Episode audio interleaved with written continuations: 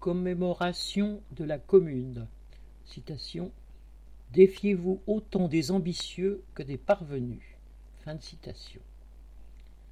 La maire de Paris, Anne Hidalgo, a organisé jeudi 18 mars un petit spectacle pour commémorer les 150 ans de la Commune de Paris, devant un public trié sur le volet et protégé par des policiers à l'aspect bien peu révolutionnaire. Cinquante personnes ont brandi des silhouettes représentant des anonymes ou des célébrités de la commune. La maire de Paris a même été jusqu'à fredonner l'international et le temps des cerises, mais au moment de lever le poing pour la photo finale, son enthousiasme révolutionnaire l'a soudainement abandonné, la laissant les bras ballants.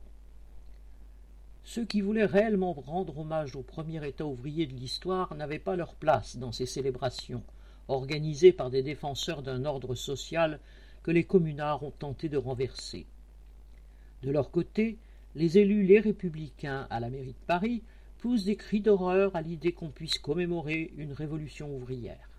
Pourtant, devant les critiques de la droite, l'adjointe PCF chargée de la mémoire au Conseil de Paris s'était empressée de déclarer qu'il n'était bien sûr, citation, pas question de glorifier les violences engendrées par la révolte.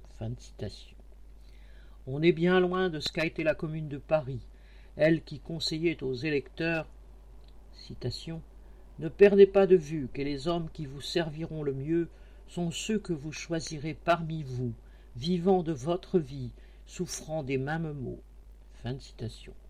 Cette recommandation est toujours d'actualité. Camille Palieri